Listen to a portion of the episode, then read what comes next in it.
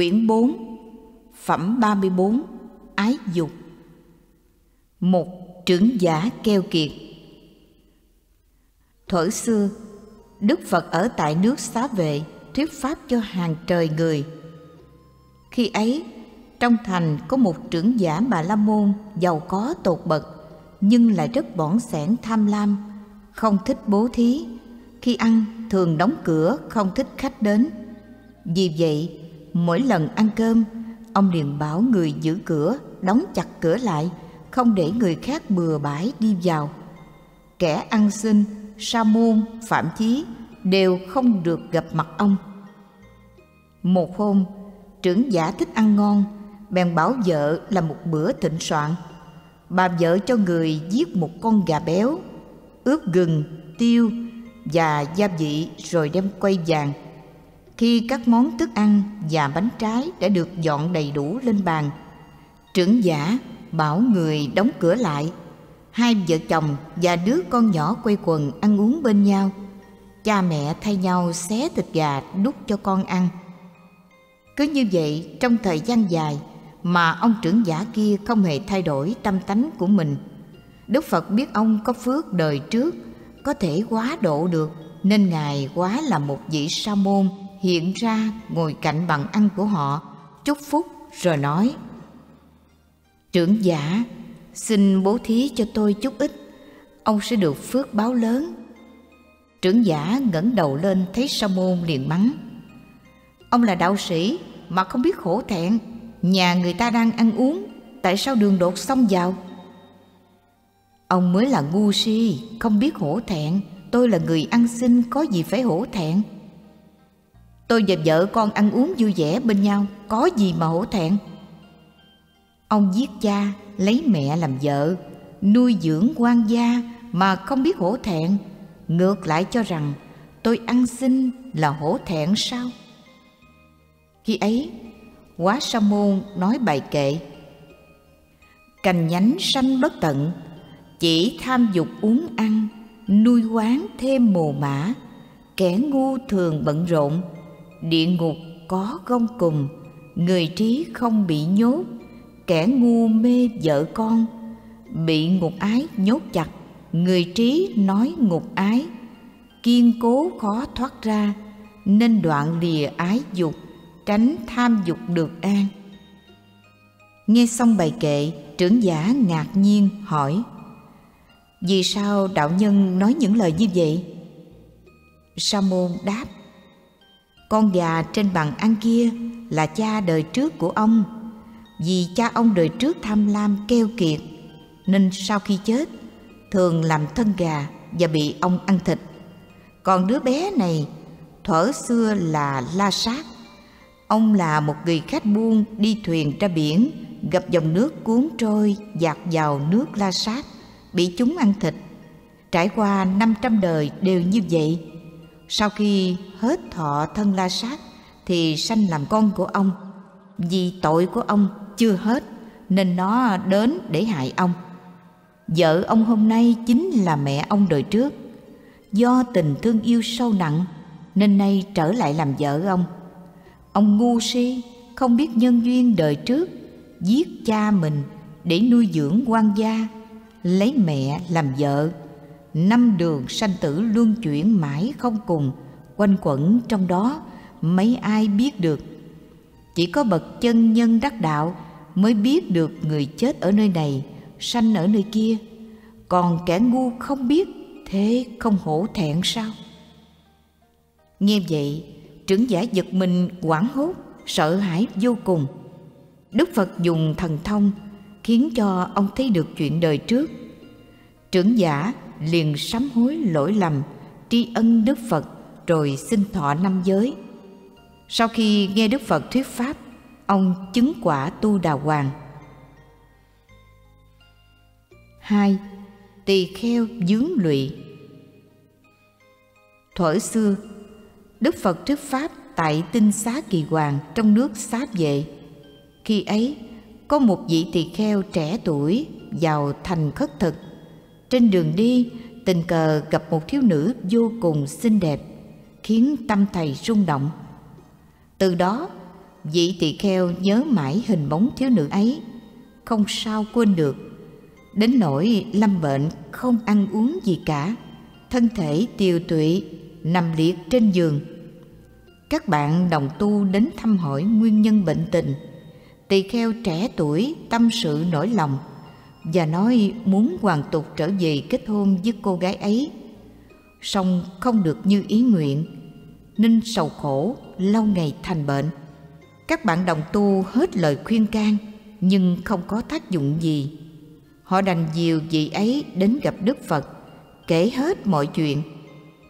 Nghe xong, Đức Phật bảo tỳ kheo trẻ tuổi: ước nguyện của thầy dễ thành thôi, đáng gì phải đau khổ như vậy. Như Lai sẽ tìm cách giúp thầy mãn nguyện.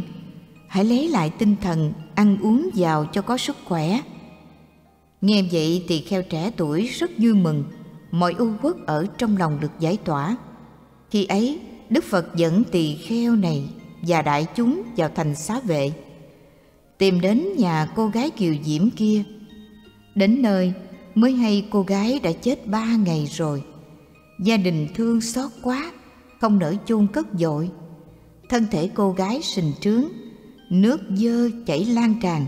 Đức Phật bảo tỳ kheo: người con gái Kiều Diễm mà thầy mê đắm nay trở thành như vậy đó. Vạn vật đều vô thường, biến hoại trong từng hơi thở.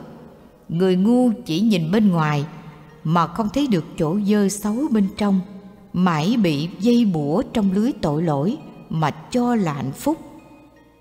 Khi ấy, Đức Thế Tôn liền nói bài kệ: thấy sắc, tâm mê mờ, chẳng xét lẽ vô thường, kẻ ngu cho tốt đẹp, đâu biết không chân thật, trói mình trong dục lạc, khác chi tầm làm kén, bậc trí đoạn sạch rồi, không lưu luyến các khổ. Người tâm ý buông lung, cho tình dục là sạch, ân ái càng tăng thêm, là đường vào địa ngục. Tỉnh giác trừ tình dục, thường nghĩ dục bất tịnh, nhờ đó thoát khỏi ngục, dứt trừ khổ tử sinh. Vị tỳ kheo trẻ tuổi nhìn thấy người đẹp đã chết ba ngày, thân thể thối rữa, mùi hôi bốc lên không thể đến gần, lại nghe bài kệ Đức Thế Tôn dạy, tự nhiên tỉnh ngộ, biết lỗi lầm của mình, liền đảnh lễ sám hối, cùng Đức Phật và đại chúng trở về tinh xá. Từ đó, thầy tinh tấn tu tập quên mình, đắc quả A-la-hán. Tất cả đại chúng đi theo hôm đó, thấy sắc dục dơ quế, càng tin sâu lẽ vô thường, dứt sạch tham ái và cũng chứng đạo quả. Ba. Tai họa lười biếng.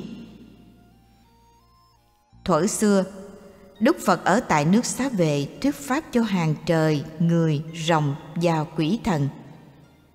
Khi ấy, trong nước có một vị trưởng giả rất giàu có. Ông có một đứa con trai độ chừng mười hai mười ba tuổi. Không may, hai vợ chồng lần lượt qua đời. Đứa bé còn quá nhỏ, chưa biết làm ăn và quản lý gia nghiệp, cho nên chỉ trong vòng vài năm đã tán gia bại sản, khiến cậu ấm kia phải đi xin ăn bữa có bữa không. Cha cậu có một người bạn thân cũng là một trưởng giả rất giàu có. Một hôm tình cờ gặp cậu bé, ông mới hỏi sự tình. Biết hoàn cảnh, trưởng giả thương xót đem cậu ta về nuôi, rồi gả con gái, cấp cho nô tỳ, xe ngựa cùng vô số tài sản để xây nhà cửa, tạo dựng sự nghiệp. Nhưng tánh tình cậu ta lười biếng, không chịu tính toán làm ăn, cứ ngồi không ăn xài. Chẳng bao lâu lại lâm vào cảnh nghèo đói.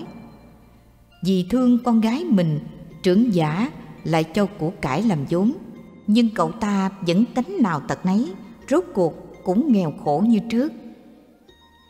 Qua mấy lần giúp đỡ mà vẫn không thay đổi được gì, trưởng giả nghĩ chắc cậu ta không thể có tiền đồ, nên định dẫn con gái về gả cho người khác.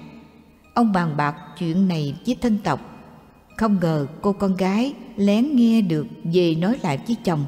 Cả nhà thiếp muốn ép chàng trả thiếp lại cho họ, vì chàng không biết làm ăn, chàng tính làm thế nào đây? Nghe vợ nói vậy, anh chồng cảm thấy xấu hổ, thầm nghĩ kết quả này là do mình bạc phước, sanh ra không có cha mẹ che chở đùm bọc, không học được cách làm ăn sinh sống. Nay sắp mất vợ, sẽ đi ăn xin như trước. Tình vợ chồng ân ái sâu nặng, nay phải xa nhau, làm sao chịu nổi? Suy tính một hồi lâu, cuối cùng anh ta nghĩ ra một cách ngu si tàn nhẫn là dẫn vợ vào phòng, giết vợ rồi tự sát. Nô tỳ phát hiện thảm kịch này, kinh hoàng, chạy đến báo với trưởng giả. Cả nhà trưởng giả kinh hãi chạy đến, thấy sự việc đã thế, chỉ còn biết an táng, chôn cất hai vợ chồng trẻ theo đúng nghi thức truyền thống. Cả nhà trưởng giả đau buồn, thương nhớ con gái không nguôi. Lúc đó, bỗng nhiên họ nghe tin có Đức Phật xuất hiện ở đời đang thuyết pháp giáo hóa. Nếu ai gặp được Ngài thì sẽ vơi bớt sầu lo, được an vui. Thế là trưởng giả dẫn cả nhà tìm đến tinh xá đảnh lễ Đức Phật, rồi ngồi qua một bên. Đức Phật hỏi: Ông từ đâu đến? Có chuyện gì không vui mà sắc mặt đau buồn như thế? Trưởng giả thưa: Nhà tôi kém đức, gả đứa con gái cho một kẻ ngu muội, không biết làm ăn sinh sống. Vì vậy tôi định đem con gái về, nào ngờ nó giết vợ rồi tự sát. Tôi lo chôn cất chúng xong, trên đường về ghé thăm Đức Thế Tôn. Đức Phật dạy: Tham dục và sân hận là căn bệnh thường tình ở thế gian. Ngu si vô trí là cửa ngõ của tai họa. Do đây con người bị đọa vào năm đường, ba cõi, sanh tử triền miên vô số kiếp, chịu biết bao thống khổ mà không hề biết ăn năn hối cải. Huống gì kẻ ngu làm sao biết được?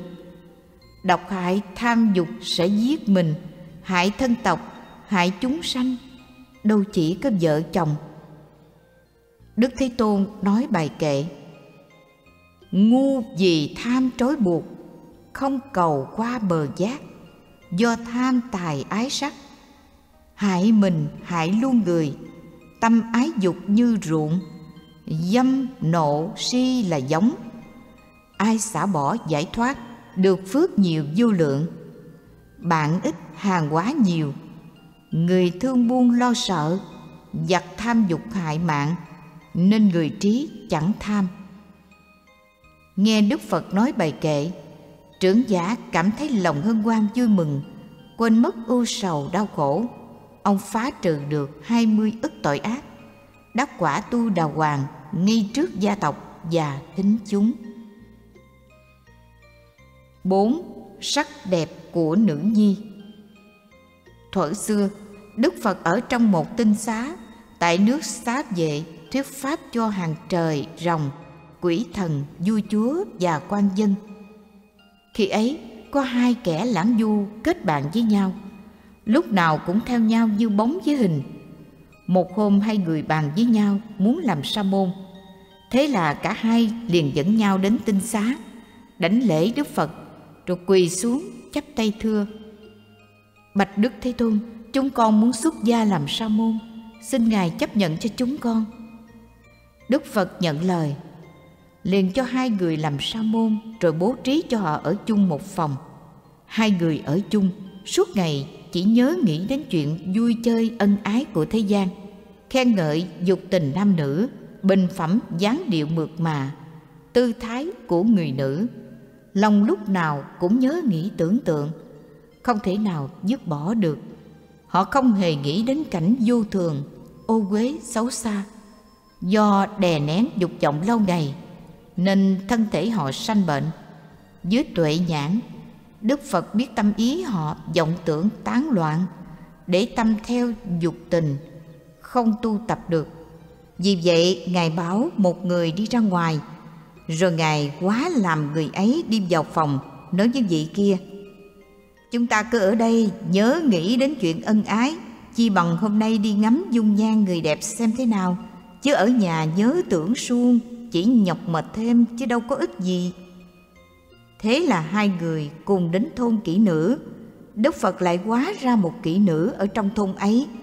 Hai người kia đến thôn, tìm đến phòng kỹ nữ kia và nói: Chúng tôi là những người tu hành, thọ giới của Đức Phật, không phạm những giới về thân thể, chỉ muốn xem thân hình người nữ thôi, nhưng vẫn trả tiền đầy đủ. Nghe nói vậy, kỹ nữ ấy liền cởi đồ trang sức, y phục, khỏa thân đứng trước hai vị ấy. Mùi hôi từ thân người nữ bốc ra, không thể đến gần. Hình ảnh mà hai người nhìn thấy chỉ là một khối dơ quế, chứ không phải kiều diễm như trong trí tưởng tượng. Quá Sa Môn nói với vị kia: Sắc đẹp của người phụ nữ chẳng qua do son phấn, dầu thơm, tắm gội, nước hoa và thoa hương. Họ mặc y phục màu sắc xinh đẹp là để che đậy sự dơ quế của mình, ướp qua song hương là để người khác nhìn ngắm. Chứ thật ra nó giống như chiếc túi da chứa đầy phân, có gì đáng ham muốn. Khi ấy, Quá Tỳ Kheo liền nói bài kệ: Dục ta biết rõ ngươi là do nghĩ tưởng sanh, nếu ta không nhớ tưởng, ngươi làm sao có được? Nội tâm chính là dục, đâu chỉ là năm dục, dứt bỏ hẳn năm dục, chính là đại dũng sĩ. Không dục thì không sợ, an ổn chẳng lo chi. Dục hết, kết sử giải, sanh tử mãi thoát ly. Nói kệ xong, Quá Tỳ Kheo hiện lại thân Phật đầy đủ tướng tốt sáng ngời. Vị Tỳ Kheo trông thấy, hổ thẹn ăn năn, năm dốc gieo xuống đất đảnh lễ Phật. Đức Phật lại thuyết pháp. Nghe xong Tỳ Kheo vui mừng tỏ ngộ, chứng quả A-la-hán. Còn vị Tỳ Kheo Đức Phật bảo ra ngoài. Khi trở vào, thấy bạn mình dung nhan rạng rỡ hơn mọi khi, mới hỏi nguyên nhân. Tỳ Kheo liền kể chuyện nhờ Đức Phật từ bi giáo hóa mà thoát được những thống khổ dục tình. Khi ấy Tỳ Kheo nói cho bạn mình nghe bài kệ: Ngày đêm tưởng nhớ dục, ý dông rủi không ngừng, thấy sắc dục dơ quế, hết tưởng hết sầu lo. Nghe kệ xong, Tỳ Kheo tư duy quán chiếu, đoạn dục diệt tưởng, chứng pháp nhãn. Phẩm ba mươi lăm. Lợi dưỡng. Một, cái nết đánh chết cái đẹp. Thuở xưa, Đức Phật cùng các đệ tử đến tinh xá Mỹ Âm thuộc nước Cù Đàm Di, thuyết pháp cho hàng trời, người, rồng và quỷ thần. Vua Ưu Điền cai trị nước này, có vị hoàng hậu rất nhân từ, nổi tiếng thanh cao, thuần khiết. Nhà vua rất mực yêu quý, kính trọng đức tánh của bà. Nghe tin Đức Phật đến giáo hóa, vua và phu nhân Xa Giá đến chỗ ngài. Sau khi đảnh lễ Đức Phật xong, họ ngồi qua một bên.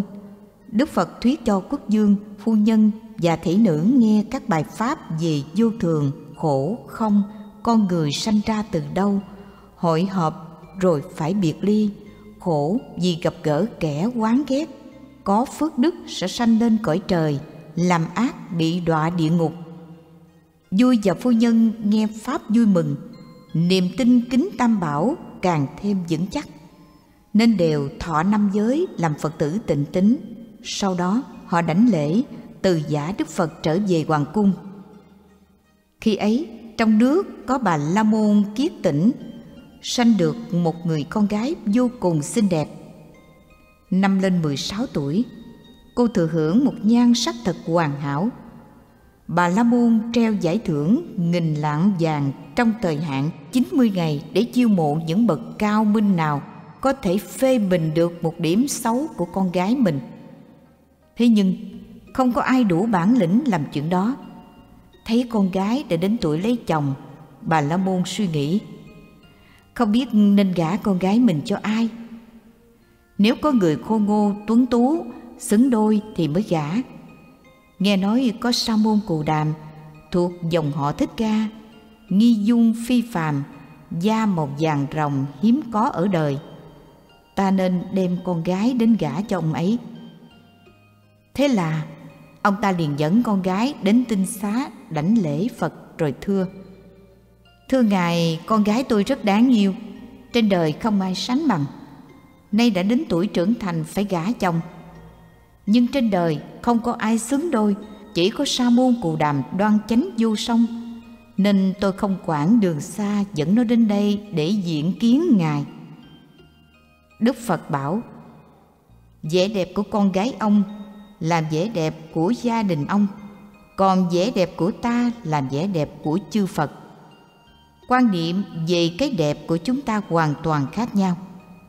Ông tự khen con gái mình xinh đẹp tuyệt trần, nhưng xét kỹ khác nào chiếc bình bên ngoài họa vẽ thật đẹp mà bên trong chứa đầy phân và nước tiểu. Có gì đáng quý? Sắc đẹp chỉ là nơi ẩn trú của năm tên giặc nguy hiểm: mắt, tai, mũi, miệng và thân mà thôi. Đó chỉ là tai họa lớn của thân. Nó có thể làm tan nhà nát cửa, hủy hoại dòng tộc, giết cha mẹ, hại con cái. Ta là sa môn, một thân một mình còn sợ tai họa, sao lại nhận thêm kẻ chứa đầy tai họa hiểm độc kia? Ông hãy dẫn con gái đi, ta không nhận đâu. Nghe vậy, Bà La Môn nổi giận liền bỏ đi. Ông đưa con gái đến ra mắt Du U Điền, hết lời khen ngợi vẻ đẹp của con mình rồi thưa: Tâu đại vương, con gái tôi xứng đáng làm vương phi, đã đến tuổi trưởng thành, nay xin dâng cho Ngài. Vừa nhìn thấy, nhà vua bằng lòng thâu nhận, cho làm đệ nhị tả phu nhân, đồng thời ban cho kiết tinh đai ấn, vàng bạc châu báu, phong làm phụ tướng. Sau khi được sủng ái, cô gái này sanh tâm ganh ghét, thường mê hoặc nhà vua. Nhiều lần cô gièm pha đại phu nhân ngay trước mặt vua. Nhà vua nổi giận mắng: Nàng giống như yêu ma quỷ quái, nói năng bừa bãi, không biết tôn ti. Hoàng hậu là người có tiết hành đáng quý, sao nàng lại còn gièm pha với trẫm? Cô gái sanh tâm đố kỵ, còn muốn hãm hại hoàng hậu. Vì vậy cô ta vẫn tiếp tục theo dệt nói xấu để mê hoặc vua. Cô rắp tâm theo dõi, biết được ngày hoàng hậu tra giới, cô ta đến tâu với nhà vua: Tâu đại vương, hôm nay là ngày vui, xin bệ hạ cho gọi hữu phu nhân đến tham dự. Nhà vua liền cho người triệu hoàng hậu đến vui chơi, nhưng là ngày trai giới nên hoàng hậu không tuân mệnh. Sau ba lần triệu đến, bà vẫn một mực giữ trai giới không chịu đi. Nhà vua đùng đùng nổi giận, cho người lôi phu nhân đến, trói trước điện muốn bắn chết. Song hoàng hậu vẫn không sợ hãi, thành kính nghĩ về Đức Phật. Nhà vua tự tay lắp tên bắn phu nhân, nhưng tên bắn ra liền bay ngược trở lại phía vua. Vua bắn tiếp bao nhiêu lần thì bấy nhiêu mũi tên đều bay ngược lại như vậy. Nhà vua kinh hãi, đích thân đến cởi trói cho hoàng hậu và hỏi: Nàng dùng phép thuật gì mà lợi hại như thế? Hoàng hậu tâu: Muôn tâu đại vương, thần thiếp chỉ kính thờ Như Lai, quy y tam bảo, trì trai giữ giới của Phật, không ăn quá ngọ, thực hành tám việc, không trang điểm. Có lẽ nhờ vậy mà được Đức Thế Tôn thương xót che chở. Nhà vua vui mừng thốt lên: Kỳ diệu quá, thật không lời lẽ nào để nói, ta quá đường đột. Thế là nhà vua liền đuổi con gái của Kiết Tinh về nhà, giao việc quản lý nội cung cho hoàng hậu. Sau đó nhà vua, hoàng hậu, hậu cung, thái tử cùng các quần thần chuẩn bị xa giá đến tinh xá gặp Đức Phật. Đảnh lễ Phật xong, mọi người ngồi qua một bên chắp tay đợi nghe pháp. Nhà vua thưa những việc đã xảy ra lên Đức Phật. Đức Phật liền dạy: Này đại vương, người phụ nữ gian ác có tám mươi bốn tật xấu, trong đó có tám tật xấu mà người trí rất ghét, đó là ganh ghét, nóng giận, mắng chửi, trù rủa, uy hiếp, tham lam, keo kiệt, thích trang điểm và thăm độc. Khi ấy Đức Thế Tôn nói bài kệ: Trời mưa xuống bảy báo, chẳng lấp đầy lòng tham. Sống vui ít khổ nhiều, tỉnh giác làm hiền nhân. Dẫu dục lạc cõi trời, bậc trí chẳng bận tâm. Vui đời lìa ân ái, làm đệ tử Phật thôi. Đức Phật lại nói: Này Đại Vương, người tạo tội hay làm phước đều có đặc tính riêng, cho nên thọ quả báo cũng hoàn toàn khác nhau. Nếu thực hành sáu đức trì trai giới thì phước báo rất nhiều, được chư Phật khen ngợi. Sau khi chết sẽ sanh lên cõi trời hưởng phước an vui. Đức Phật dạy xong, vua, hoàng hậu, cung nữ và các đại thần tâm ý khai ngộ đều sanh lòng kính tin chánh pháp.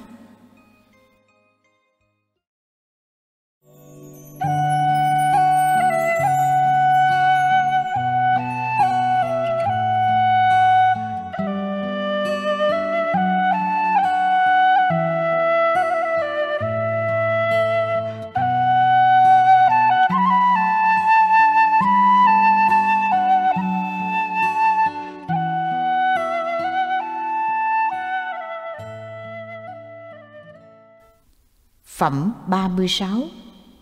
Sa môn. Một, sức quyến rũ của âm thanh. Thuở xưa Đức Phật ở trong một tinh xá tại nước Xá Vệ, thuyết pháp cho hàng trời, rồng, quỷ thần, vua quan và nhân dân.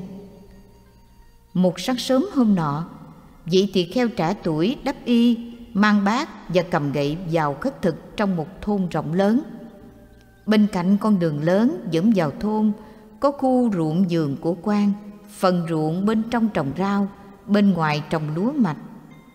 Bờ cỏ chung quanh ruộng có đặt bảy tên, nếu có chim thú hay kẻ trộm bước đến đây, vừa đụng vào lưới thì sẽ bị tên bắn chết ngay. Đặc biệt khu vườn này do một thiếu nữ xinh đẹp trông coi, ai muốn vào thì phải đứng từ xa lên tiếng, cô ta chỉ đường thì mới vào được. Nếu người nào không biết đường thì chắc chắn sẽ bị tên bắn chết. Cô gái giữ vườn một mình cô độc với tâm trạng buồn bã, nên thường hay cất lên những điệu hát. Tiếng hát của cô thánh thoát du dương, ẩn chút bi ai, thật quyến rũ, khiến bao người đi đường phải dừng xe, xuống ngựa, ngừng bước vọng về tiếng hát. Lòng dạ họ bồi hồi, không thể nào bỏ đi được, nên cùng nhau ngồi lại bên đường nghe cô hát. Hôm ấy, vị tỳ kheo trẻ tuổi trên đường khất thực về thì nghe tiếng cô gái hát. Vừa nghe tiếng hát du dương của cô gái, tỳ kheo thấy toàn thân thoải mái, một niềm xúc cảm lâng lâng tuôn trào, tâm thần rúng động, mê mẩn chùng chân. Tỳ kheo cứ tưởng tượng cô gái này chắc chắn là một đại mỹ nhân nhan sắc tuyệt trần, nên muốn gặp cô gái để được thân mật trò chuyện. Thế là tỳ kheo cất bước hướng về phía tiếng hát. Chân chưa đến nơi mà tâm trí đã bấn loạn đến nỗi gậy rơi, y tuột khỏi vai mà không hề hay biết. Với trí tuệ, Đức Phật thấy tỳ kheo trẻ kia chỉ bước thêm một bước nữa thì sẽ bị tên bắn chết. Tỳ kheo này vốn có phước báo sẽ đắc đạo, nhưng vì ngu si mê mờ, bị dục tình che lấp, Đức Phật thương xót nên muốn hóa độ thầy ấy. Ngài liền hóa làm một cư sĩ, đến bên cạnh cản đường tỳ kheo và đọc bài kệ chê trách: Vì sao bậc sa môn đi không giữ chánh niệm, sa chân trong cõi mộng, theo tiếng gọi ái tình, ca sa quát trên mình, tư tưởng xấu dẫn sinh, hành giả làm điều xấu, đường ác không nể tình, dừng bước nghĩ đến mình, tĩnh tâm bỏ sắc dục, người không đoạn ái dục, tâm vẫn cứ rủi rong. Tất cả mọi hành động phải khắc chế bản thân, xuất gia cầu giải thoát, tâm còn nhiễm ô hoài, hành động không kiên định, ham muốn chưa bỏ được, chẳng phải bậc phạm hạnh, sao đến được bờ kia?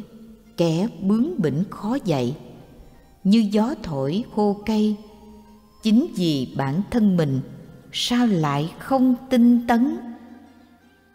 Nói kệ xong, Đức Phật hiện lại bổn thân tướng hảo sáng ngời, chiếu khắp trời đất. Ai thấy ánh sáng này đều hết mê lầm, tâm không loạn động, đều được như ý. Tỳ kheo nhìn thấy Đức Phật, tâm liền tỉnh ngộ, như trong đêm tối gặp được ánh sáng.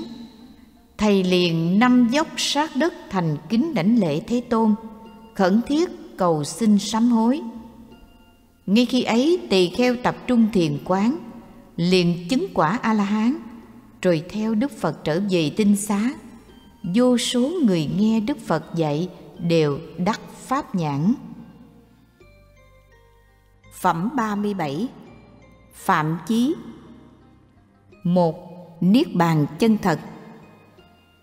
Thuở xưa, tại nước Tư Hai Diệp có một ngọn núi lớn tên Tư Hưu Già Tha. Trong núi có hơn năm trăm phạm chí đạt thần thông đang ẩn tu. Họ tự bảo nhau, điều chúng ta đã đạt đến chính là Niết Bàn. Bây giờ Đức Phật Thích Ca mới thành đạo chánh giác, đem giáo pháp cam lồ giáo hóa khắp nơi. Các phạm chí nghe tin này nhưng chưa được gặp Ngài, nhận thấy họ có phước đời trước đáng được quá độ, nên Đức Phật một mình đi vào núi, ngồi bên một gốc cây gần đoạn đường ra vào núi, rồi nhập tam muội, thân phát ánh sáng, làm cả khu núi rừng hừng sáng như bị lửa cháy. Các phạm chí thấy vậy sợ hãi, vội dẫn thần thông phun nước dập lửa, nhưng dùng hết năng lực mà vẫn không dập tắt được. Họ vô cùng kinh ngạc, chạy ra khỏi núi. Từ xa nhìn thấy Đức Thế Tôn đang điềm nhiên tọa thiền bên cội cây, như mặt trời mọc bên núi vàng, tướng hảo rực rỡ như dần trăng sáng giữa vùng sao đêm. Họ ngạc nhiên không biết là vị thần nào nên vội đến xem. Đức Phật bảo ngồi, rồi hỏi họ từ đâu đến. Họ đáp, chúng tôi ở trong núi này tu đạo đã lâu, sáng nay bỗng nhiên lửa dữ nổi lên đốt cháy hết cây cối trong núi, nên sợ quá, vội chạy ra đây.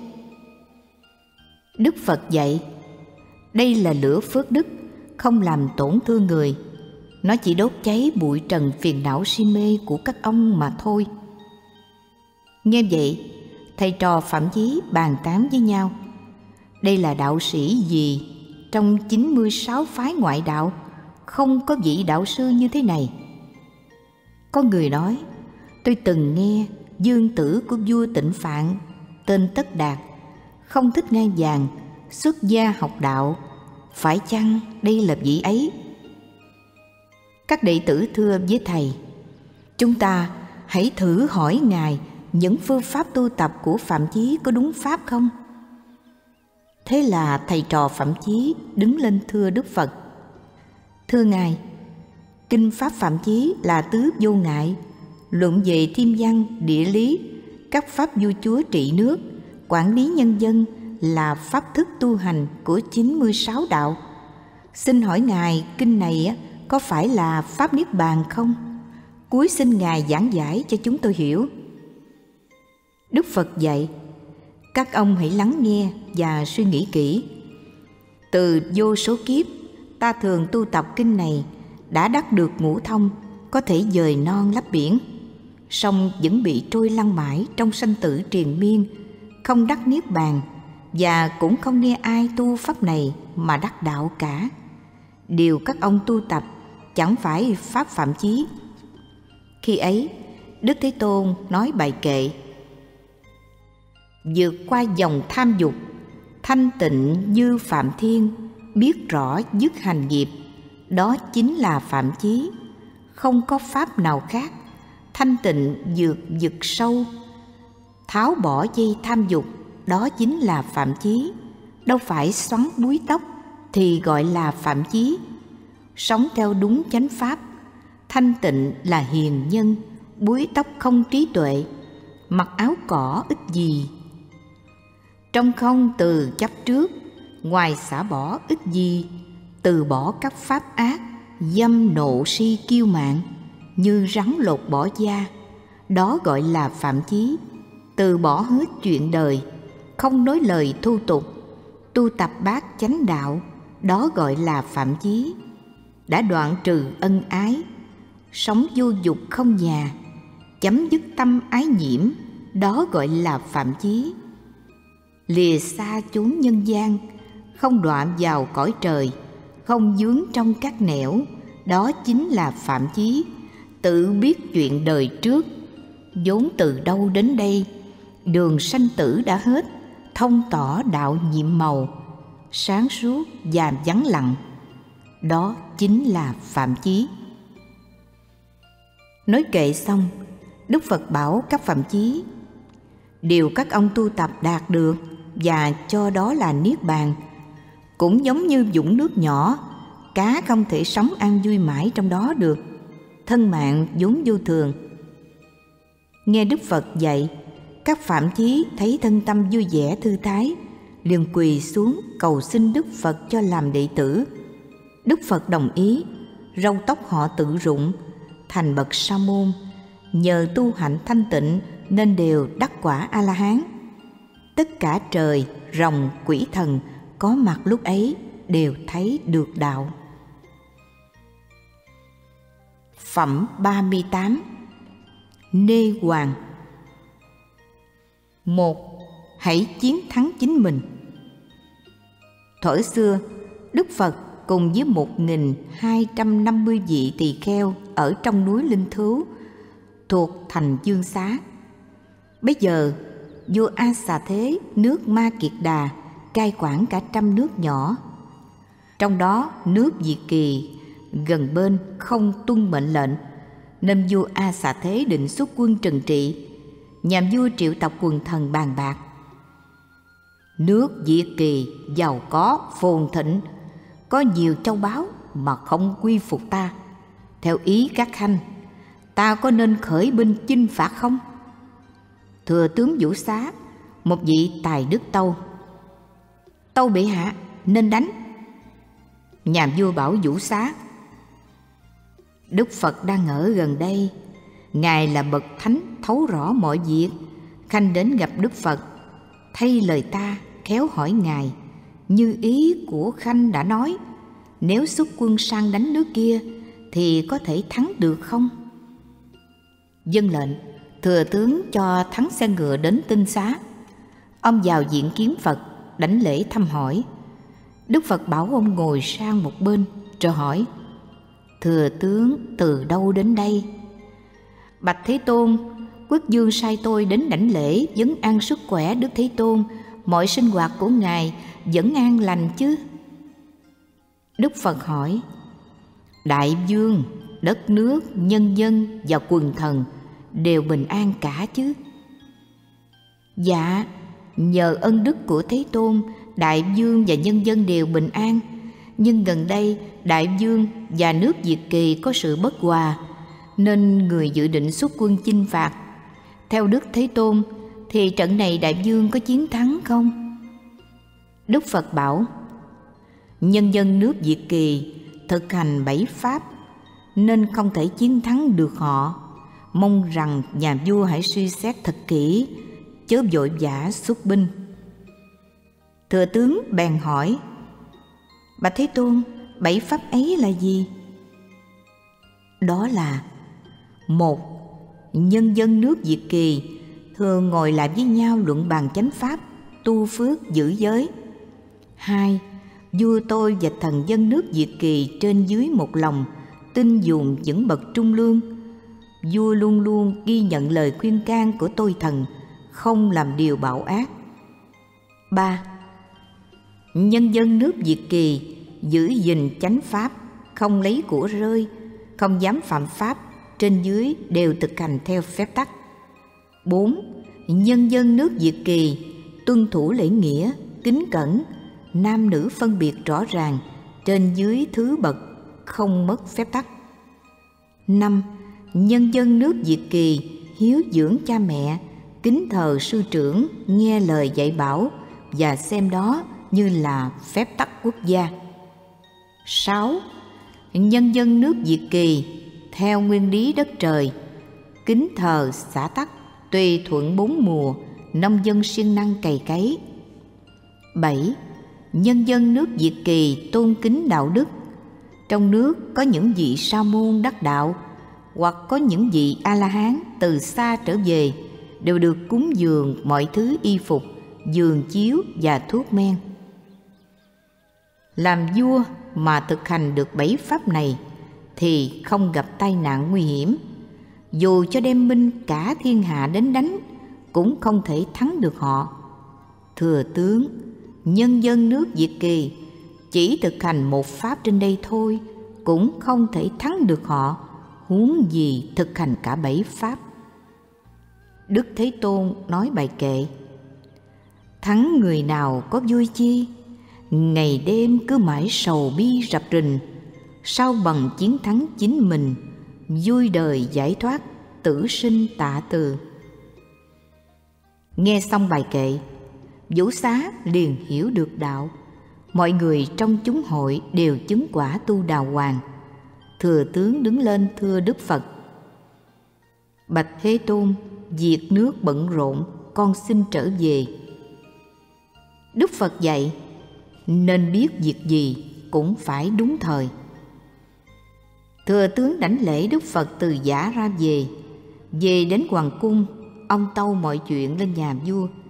Nhà vua liền từ bỏ ý định đánh nước Diệt Kỳ, dân theo lời Phật dạy giáo hóa nhân dân. Sau đó nước Diệt Kỳ đều quy thuận, trên dưới kính nhường nhau, nước nhà đều thịnh vượng. Phẩm ba mươi chín. Sinh tử. Một. Khóc thương ai. Thuở xưa, Đức Phật trú tại tinh xá Kỳ Hoàn, nước Xá Vệ, thuyết pháp di diệu cho hàng trời người vua quan. Hôm nọ, trên đoạn đường đi hành hóa, có một gia đình trưởng giả Bà La Môn giàu có vô cùng, nhưng chỉ có một cậu con trai độc nhất. Năm ấy cậu ấm vừa tròn hai mươi tuổi và mới cưới vợ được bảy ngày. Hai vợ chồng trẻ lúc nào cũng tương kính, nói năng hòa thuận với nhau, đúng là một cặp đôi hoàn hảo. Một hôm, cô vợ nói với chồng muốn ra hậu viên ngắm cảnh thưởng hoa. Chồng chiều yết vợ, hai người đưa nhau ra hậu viên. Gặp lúc đang vào tiết xuân, trong vườn có một cây nại cao lớn trổ hoa rất đẹp. Cô vợ muốn hái hoa, nhưng không có người nhờ hái. Biết được ý muốn của vợ, anh chồng bèn leo lên cây nại hái hoa. Hái được một bông, lại muốn hái thêm bông nữa, nên anh ta cứ trèo dần lên cành cây nhỏ trên cao. Không ngờ cành cây gãy, anh chồng rơi xuống đất chết ngay tại chỗ. Hay tin, cả nhà lớn nhỏ vội vã chạy đến, kêu trời than đất, khóc lóc thảm thiết đến chết đi sống lại. Thân tộc nội ngoại đến thăm rất đông, ai nấy đều thương tâm. Người nghe xót xa, kẻ thấy không cầm được nước mắt. Cha mẹ và cô vợ trẻ cứ oán trách trời đất sao không che chở hạnh phúc của mình. Sau đó mọi người cùng nhau tẩm liệm, rồi đưa người mất đi an táng theo nghi thức truyền thống. Xong việc về nhà, họ lại tỉ tê than khóc không thôi. Đức Thế Tôn thương họ ngu muội nên đến thăm hỏi. Trông thấy Đức Thế Tôn, cả nhà trưởng giả vô cùng cảm động, đau lòng, đảnh lễ Phật trình bày nỗi thống khổ trong lòng mình. Đức Phật an ủi trưởng giả: Ông hãy nén đau buồn, nghe ta nói đôi lời. Tất cả vạn vật trên cõi đời đều vô thường biến đổi, không có gì tồn tại mãi. Có sanh ra thì phải có ngày chết đi, tội phước luân lưu bất tận. Hiện có bậc cha mẹ đang thương khóc đứa con này, đau đớn tuyệt vọng, khó thể kiềm chế nổi. Rốt cuộc nó là con ai, ai là người thân của nó? Khi ấy Đức Thế Tôn liền nói kệ: Mạng sống như trái chín, thấp thỏm sợ rụng rơi. Đã sanh ắt có khổ, ai thoát được thần chết. Xưa kia mê ái dục, khởi tình tưởng nhập thai. Thọ thân như tia chớp, ngày đêm toan hoại dần. Thân này là vật chết, tinh thần thì vô hình. Thân giả chết rồi sinh, tội phước không mất được. Trước sau chẳng một đời, sống mãi với ái si. Khổ vui do mình tạo, thân chết thần không hoại. Nghe bài kệ xong, trưởng giả chợt bừng tỉnh, không còn đau buồn nữa, quỳ xuống thưa Đức Phật: Bạch Đức Thế Tôn, con của con đời trước tạo nghiệp gì mà nay đang sống cuộc đời tươi đẹp, là chích yểu như thế? Xin Ngài hãy giảng giải chuyện đời trước. Đức Phật dạy: Vào đời quá khứ, có một đứa bé mang cung tên đến chơi đùa dưới một cây thần.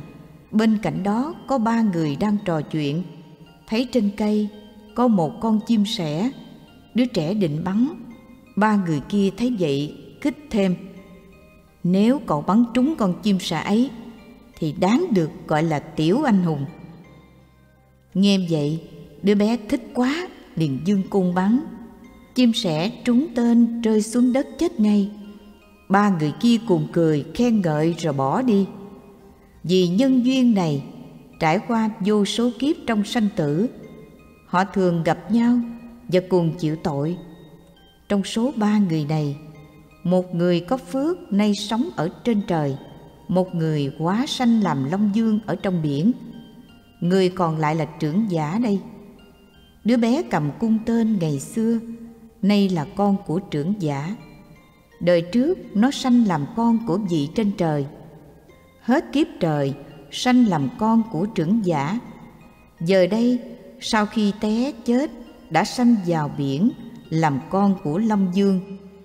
Khi nó vừa sanh ra đã bị kim sĩ tiểu chúa bắt ăn thịt.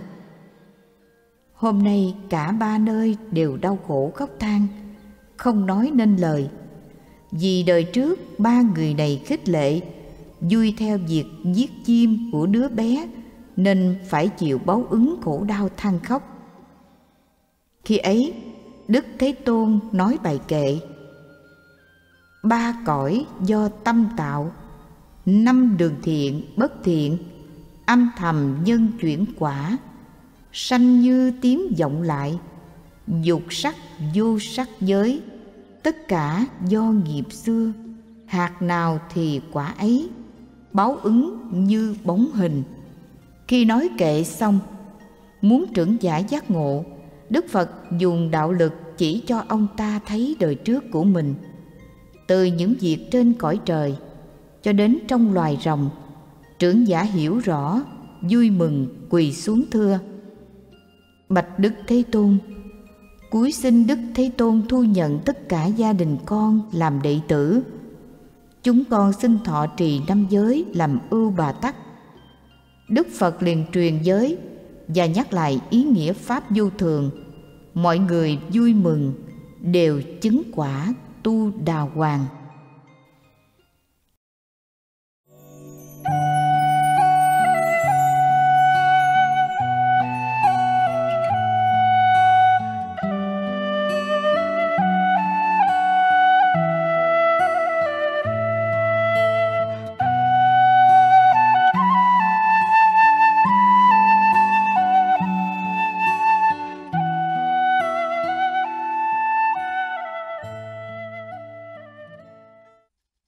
Phẩm bốn mươi. Lợi ích của đạo. Một. Dội quên quá khứ. Thuở xưa, có một vị quốc vương dùng chánh pháp cai trị đất nước, nhân dân rất yêu kính. Thế nhưng, nhà vua rất lo buồn vì chưa có thái tử nối ngôi.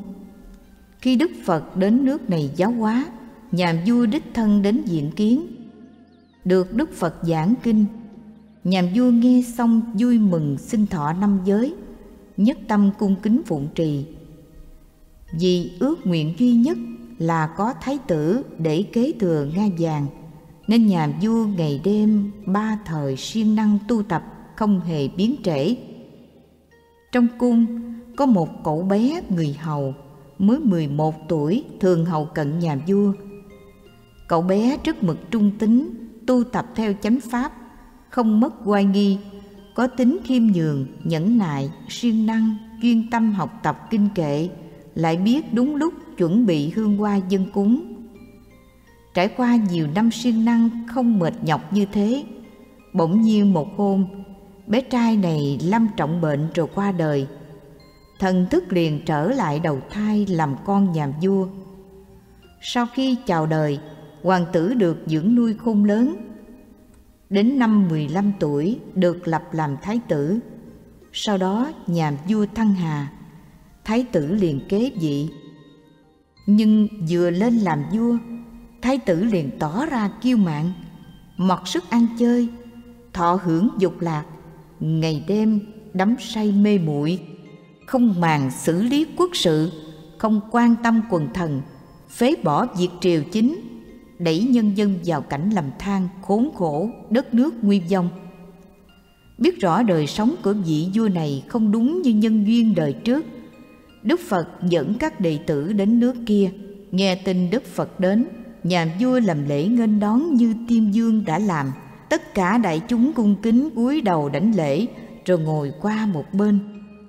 Đức Phật hỏi nhà vua: "Này đại vương, đất nước, nhân dân, quần thần đều an ổn cả chứ?"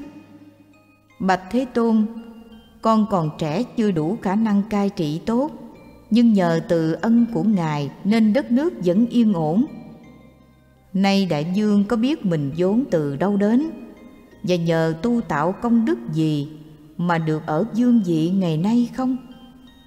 "Bạch Thế Tôn, quả thật con rất ngu muội, không biết đời trước từ đâu đến." "Này đại vương, có năm nguyên nhân được làm quốc vương. Một là bố thí, nên khi được làm quốc vương, được vạn dân hiến dâng đền đài cung điện, của cải vô số. Hai là xây dựng chùa miếu, cúng dường tam bảo màn lọng, giường chiếu, nên khi làm vua được ngồi trên ngai vàng xử lý quốc sự. Ba là đích thân kính lễ tam bảo và những bậc trưởng thượng có đức độ, nên khi được làm vua tất cả muôn dân đều kính lễ. Bốn là tu hạnh nhẫn nhục, thân miệng ý không làm điều ác, nên khi làm vua ai thấy cũng đều rất vui mừng. Năm là siêng năng học hỏi, thường cầu trí tuệ, nên khi làm vua quyết định quốc sự, mọi người đều tuân theo thực hành. Nếu ai thực hiện năm việc này thì mãi mãi làm vị vua anh minh."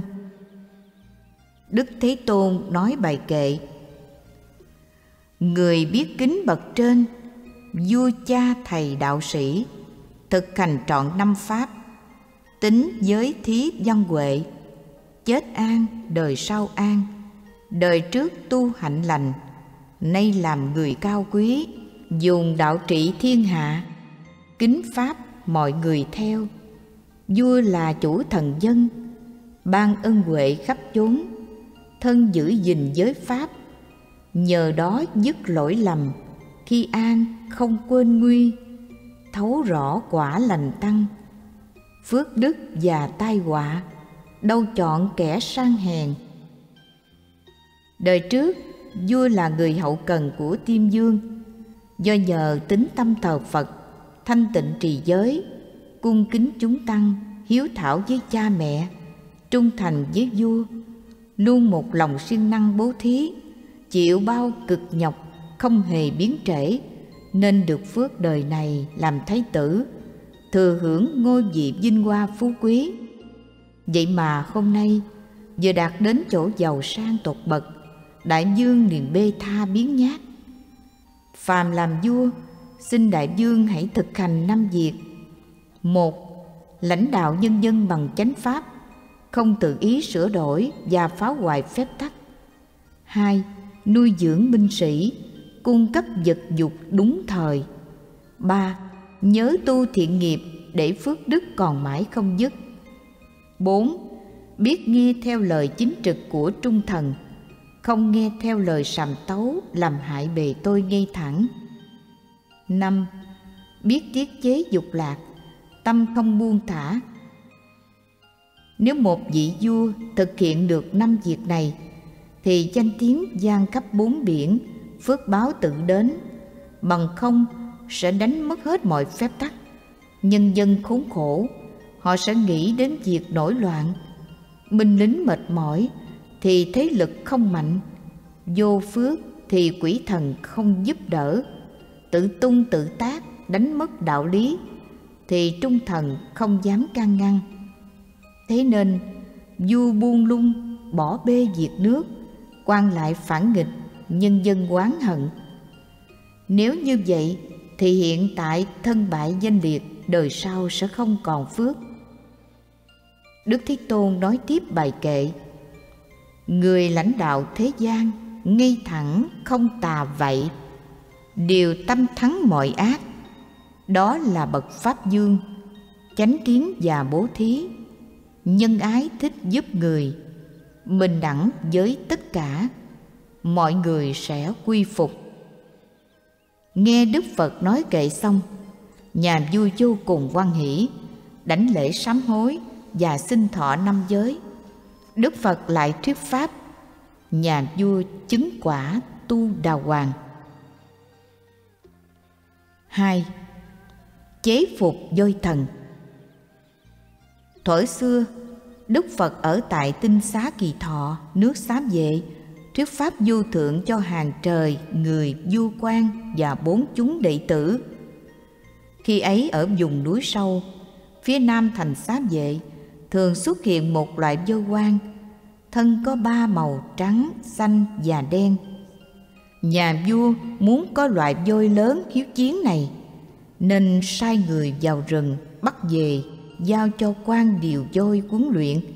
Chỉ trong ba năm, voi có thể cưỡi được hoặc đưa đi chiến đấu.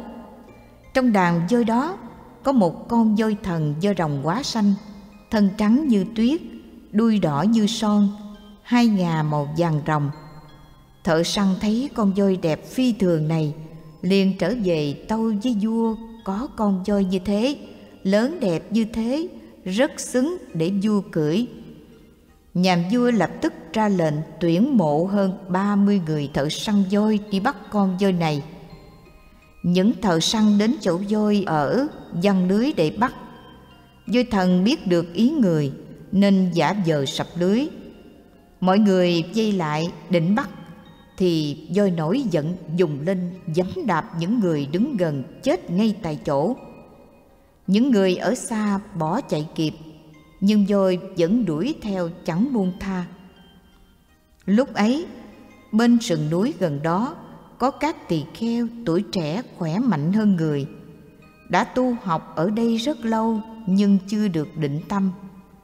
Từ xa, họ thấy voi thần đuổi theo giết người nên khởi lòng thương và cũng ỷ mình có sức mạnh nên chạy đến cứu.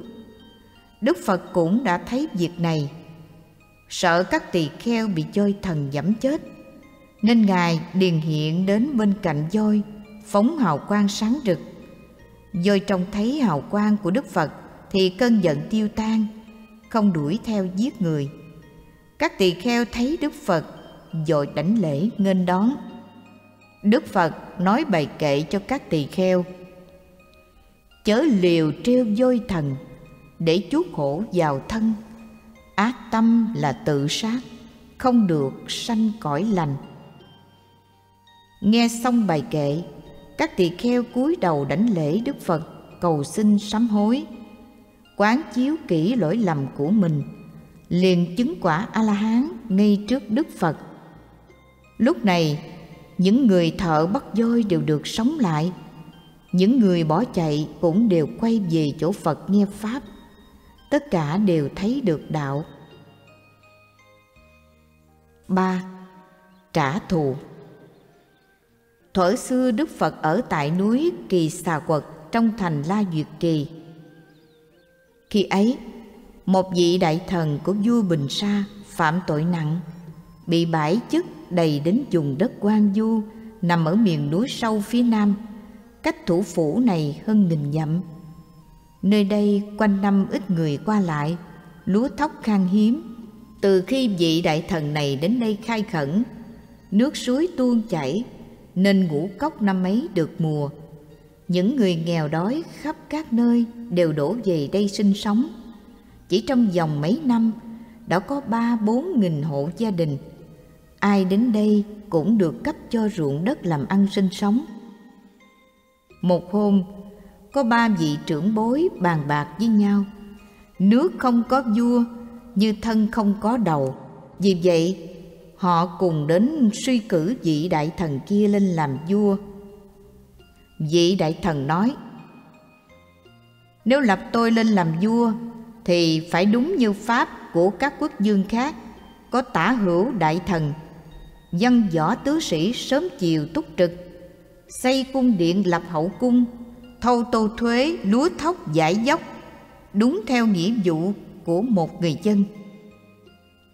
Các trưởng lão thưa: xin ngài hãy thực hiện đúng như thế.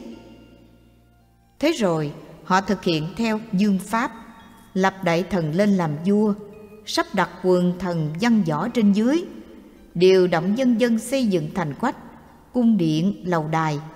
Từ đó nhân dân khốn khổ, không còn cảnh an cư lạc nghiệp như trước nữa, nên đều có ý định muốn lật đổ ngôi vua. Thừa cơ, các dân thần bày mưu lập kế đưa nhà vua đi săn. Khi đến một cánh đồng quan cách hoàng thành chừng ba bốn mươi dặm, họ liền trói vua lại định giết. Nhà vua bất ngờ kinh ngạc hỏi các cận thần: sao các ngươi giết ta? Họ đáp: nhân dân ngưỡng mộ ngài vì ngài đem đến cho họ đời sống ấm no hạnh phúc, nên mới lấy lễ tôn ngài lên làm vua. Nay nhân dân bị bức bách nghèo đói thì sẽ nổi loạn phế bỏ. Nhà vua nói: chuyện này là do các khanh gây nên, không phải tại ta. Nếu giết quan ta, thần minh sẽ biết. Các ngươi hãy để cho ta phát một lời nguyện rồi chết cũng không hối hận. Nhà vua liền phát nguyện: tam vốn cai quan lập ruộng là để nuôi dân, ai đến đây cũng đều sống an cư lạc nghiệp vô cùng. Rồi họ tự động suy tôn ta lên làm vua, chiếu theo pháp vua các nước mà sắp đặt mọi chuyện. Nay họ muốn làm phản và giết ta, ta thật không có tội với nhân dân. Nếu bị giết chết, ta nguyện sẽ làm quỷ La Sát nhập vào thân cũ để báo mối thù này. Nhà vua nguyện xong liền bị quần thần dùng dây siết cổ chết, bỏ xác ở đó rồi đi. Ba ngày sau, thần thức vua làm quỷ La Sát nhập vào thân cũ, tự xưng là A La Bà. Quỷ vào cung dùng dây siết cổ Tân Dương và giết sạch các gian thần, thể nữ hậu cung. La Sát vẫn còn giận dữ, định ra ngoài cung giết hết dân chúng. Thấy vậy, ba vị quốc lão tự trói mình ra đầu thú và nói: đây là việc làm của bọn gian thần, dân chúng nào có biết gì. Xin ngài hãy rộng lòng tha thứ, trở về làm vua tiếp. Ta đã là La Sát, đâu có thể sống và làm việc chung với người. Ta ăn thịt uống máu người, tánh tình nóng nảy nổi giận khó lường. Ba vị quốc lão nói: đất nước này do ngài lập nên, xin ngài hãy làm vua lại như cũ, còn việc ăn uống chúng thần sẽ lo liệu. Thế là các quốc lão lập ra quy định: tất cả mọi gia đình trong nước đều phải rút thăm lấy số thứ tự nộp con để làm thức ăn nuôi vua La Sát. Trong ba bốn nghìn hộ gia đình ấy, có một nhà là đệ tử của Phật, siêng năng thọ trì năm giới. Gia đình này theo mọi người rút thăm và trúng thăm thứ nhất. Cả nhà chỉ có một đứa con nhỏ mà nay phải nộp đầu tiên cho La Sát ăn, nên mọi người rất đau khổ khóc than, hướng vọng về núi Kỳ Xà Quật đảnh lễ Đức Phật sám hối tội nghiệp của mình. Với đạo nhãn thanh tịnh, Đức Phật thấy được nỗi đau khổ của họ, tự bảo: nhờ đứa bé này ta sẽ độ được vô số người. Thế rồi Ngài liền một mình bay đến cửa cung điện La Sát, phóng ánh sáng chiếu khắp nội cung. Thấy ánh sáng rực rỡ này, La Sát tưởng là dị nhân bèn ra gặp. Khi thấy Đức Phật, La Sát liền khởi tâm hung ác muốn ăn thịt, nhưng hào quang của Phật chiếu vào mắt thì bao nhiêu thần lực giác núi, phun lửa của La Sát đều tiêu tan hết, đến nỗi nó kiệt sức không kháng cự được. Sau đó nó chịu quy phục, thỉnh Phật lên tòa ngồi, cúi đầu đảnh lễ. Đức Phật thuyết pháp, nó nhất tâm lắng nghe, rồi xin thọ năm giới làm ưu bà tắc. Bấy giờ viên quan lo thức ăn cho La Sát đến bắt đứa trẻ đem đi. Cả nhà đứa bé đau đớn khóc lóc đi theo. Vô số người nhìn thấy cảnh ấy đều đau lòng rơi lệ. Khi ông ta dâng đứa trẻ cho La Sát, La Sát dẫn đứa bé đến trước Đức Phật rồi quỳ xuống thưa: nhân dân trong nước cứ theo thứ tự cung cấp cho con một đứa trẻ để ăn. Nay con đã thọ năm giới của Đức Phật, không thể ăn đứa trẻ này được. Con xin dâng đứa trẻ này để nó hầu hạ Ngài. Đức Phật liền nhận và chú nguyện. La Sát vui mừng đắc quả Tu Đà Hoàng. Đức Phật đặt đứa bé vào trong bát, rồi mang ra khỏi cung trả lại cho cha mẹ của nó và bảo: hãy khéo nuôi dạy đứa bé này, đừng lo buồn nữa. Mọi người trông thấy Đức Phật rất đổi ngạc nhiên, họ thắc mắc không biết Ngài là vị thần nào. Đứa bé này có phước đức gì mà được cứu sống trả về cho cha mẹ khi sắp làm thức ăn cho La Sát? Lúc ấy Đức Thế Tôn nói bài kệ: giới đức đáng nương tựa, phước báo thường theo mình. Người trí thấy được Pháp, mãi xa ba đường ác. Giới trừ khổ và sợ, ba cõi đức quý nhất. Quỷ rồng và tà độc, không hại người giữ giới. Được nghe kệ, được thấy hào quang của Đức Phật, mọi người mới biết Ngài là bậc chí tôn trong ba cõi không ai sánh bằng, nên đều vui mừng, tâm trí tỏ ngộ và xin quy y làm đệ tử. bốn. Ba vị Thánh Dương. Thuở xưa, Đức Phật ở tại đạo tràng Lộc Giả, trong nước Ba La Nại, thuyết pháp cho tất cả hàng trời, người, rồng, quỷ thần, quốc dương và thần dân. Bấy giờ, thái tử của Đại Quốc Dương dẫn hơn năm trăm thái tử các nước nhỏ đến đạo tràng, đảnh lễ dưới chân Phật, rồi ngồi qua một bên nghe pháp. Các vị thái tử thưa Đức Phật: bạch Đức Thế Tôn, Phật đạo vi diệu u quyền khó đạt đến. Từ xưa đến nay có quốc vương, thái tử, đại thần, trưởng giả nào từ bỏ đất nước, nhân dân, ân ái, vinh hoa phú quý, xuất gia làm sa môn không? Đức Phật dạy: đất nước, vinh hoa, ân ái ở thế gian như huyễn, như quá, như giấc mộng, như tiếng vang, chợt đến chợt đi không trường tồn. Hơn nữa, quốc vương và thái tử vì ba việc mà không thể đắc đạo. Một là tâm kiêu mạn không chịu học tập diệu nghĩa kinh Phật để điều phục tâm.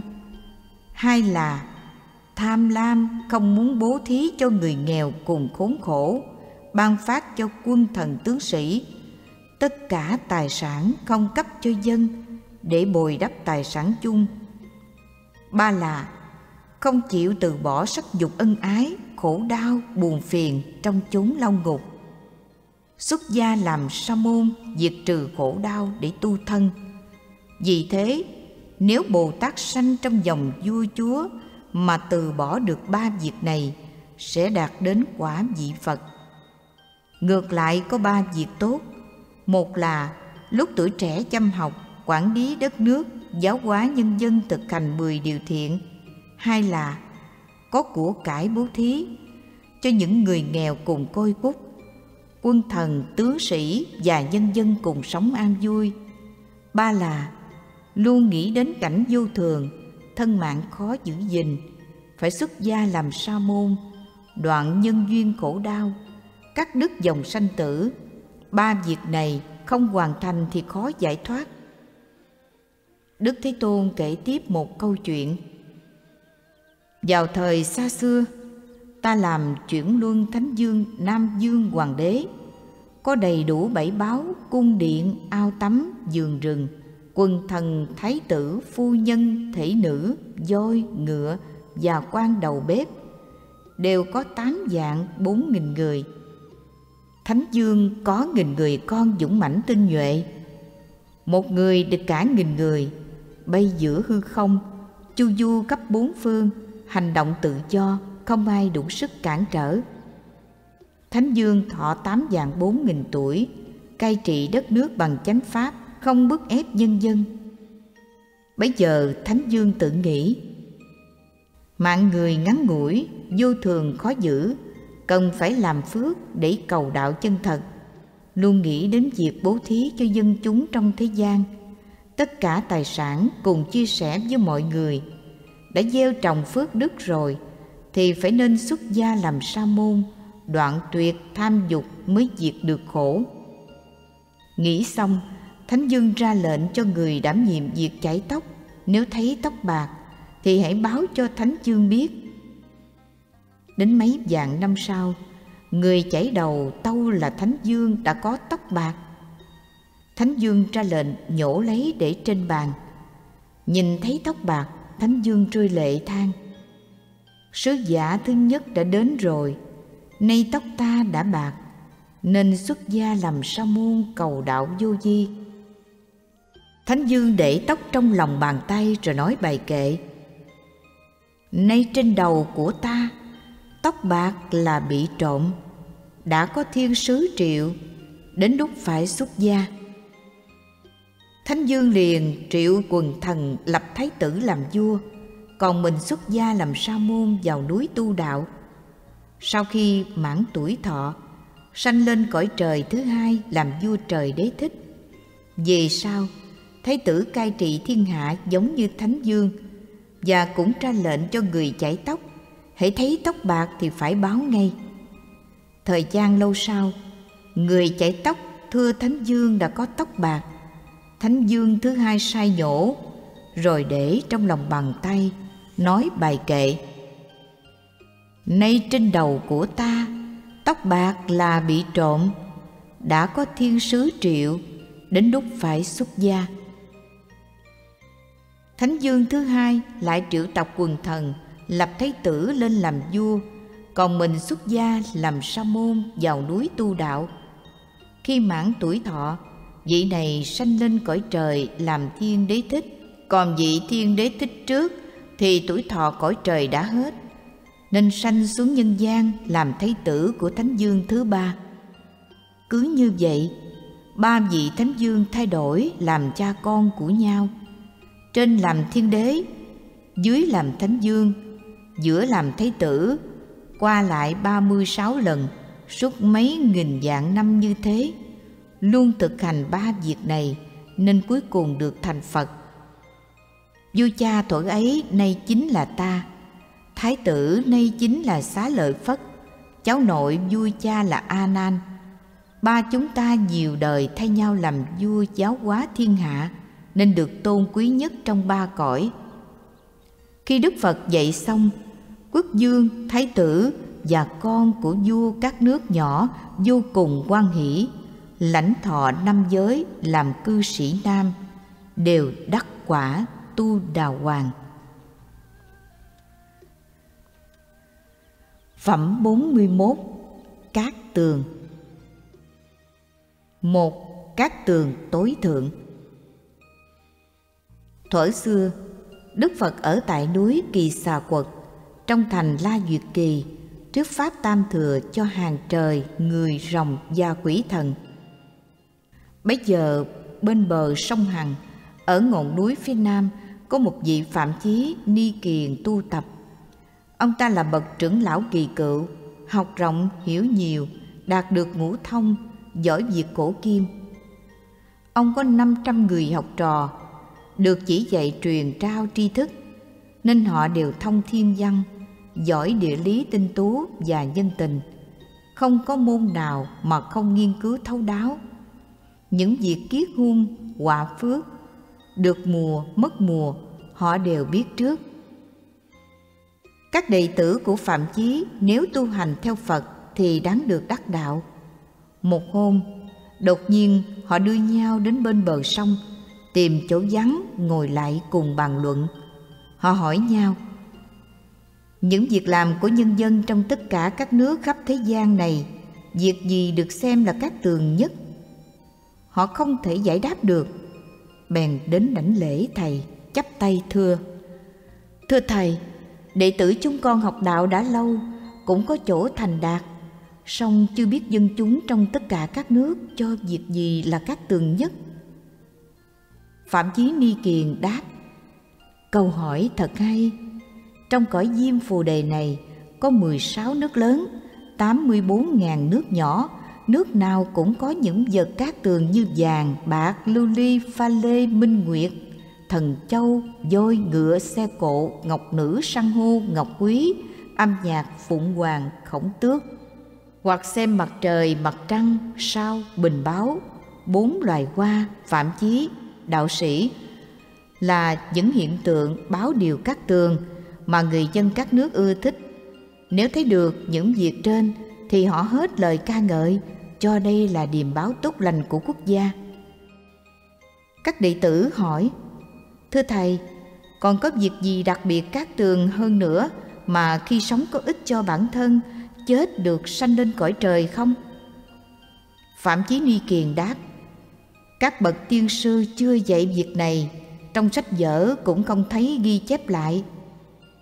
Các đệ tử thưa: Thưa thầy, gần đây nghe nói có người dòng họ Thích xuất gia học đạo, thiền định sáu năm, hàng phục ma quân, thành quả vị Phật, đầy đủ tam đạt trí vô ngại.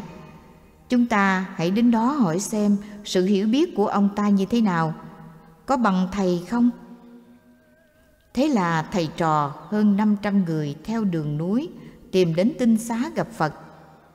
Đến nơi, mọi người làm lễ rồi ngồi qua một bên. Phạm Chí Ni Kiền quỳ xuống chắp tay thưa: Bạch Đức Thế Tôn, các nước đều có việc cát tường như thế, như thế, không biết còn việc gì cát tường nữa không? Đức Phật dạy: Những điều các ông luận bàn chỉ là việc thế gian, thuận theo nó thì cát tường, trái lại thì tai họa. Không thể cải quá tâm linh, chấm dứt khổ đau được. Pháp cát tường mà ta biết, người thực hành theo sẽ được phước báo vượt ngoài ba cõi, an trú Niết Bàn. Bây giờ Đức Thế Tôn nói bài kệ: Phật tôn quý hơn trời, Như Lai thường diễn nghĩa, có đạo sĩ Phạm Chí, hỏi các tường tối thượng. Thế là Phật thương xót, chỉ dạy pháp chân thật.